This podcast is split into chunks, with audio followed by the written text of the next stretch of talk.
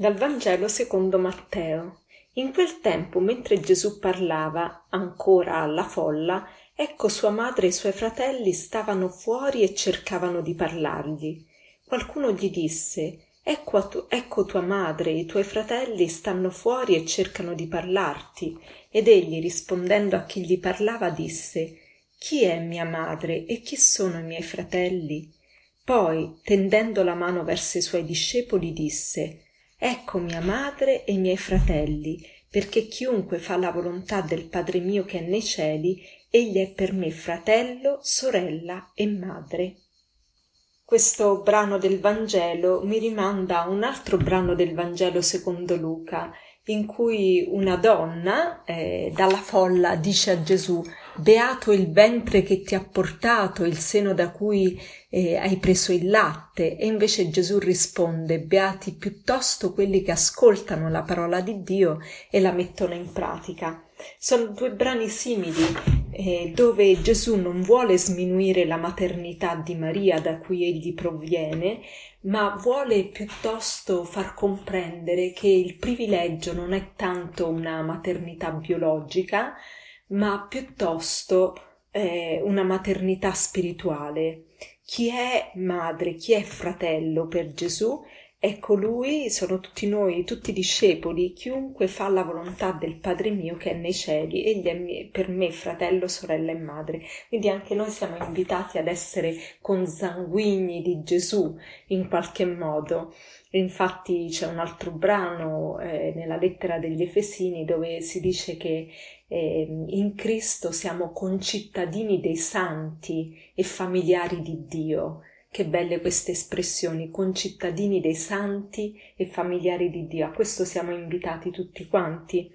E, e quindi Maria per prima è la discepola per eccellenza di Gesù e quindi ha fatto la volontà del Padre, quindi chiaramente eh, la sua maternità ha un grande valore e anche agli occhi di Gesù.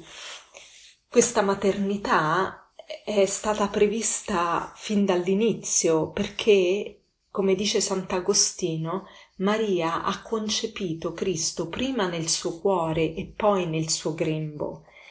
E, ed è per questo che è stata scelta da Dio, perché Dio conosceva il cuore di Maria, conosceva che Maria sarebbe stata pronta ad accettare questo grande incarico di diventare la madre di Cristo e, ehm, e quindi perché lei potesse effettuare questo ufficio così importante, l'ha preservata.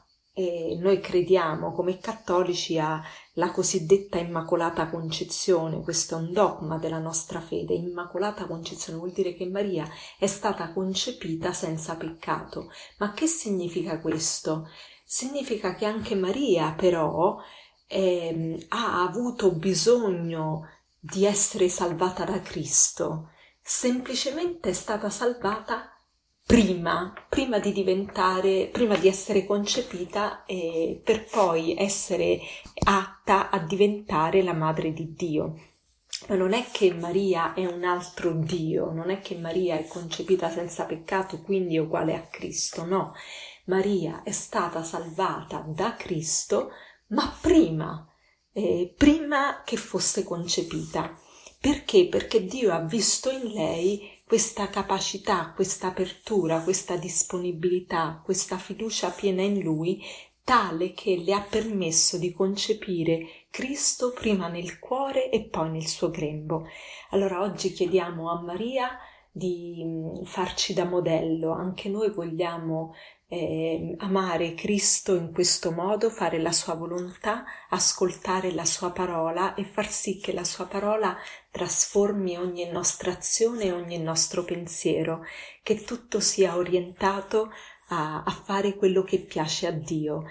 E vorrei concludere con una frase di una santa, Santa Paolina Visin Turner, eh, non lo so pronunciare bene, ma comunque è una fondatrice, la fondatrice delle piccole suore dell'Immacolata Concezione, e così diceva volontà di Dio, paradiso mio, volontà di Dio, paradiso mio, che anche noi possiamo trovare eh, nella volontà di Dio il nostro paradiso.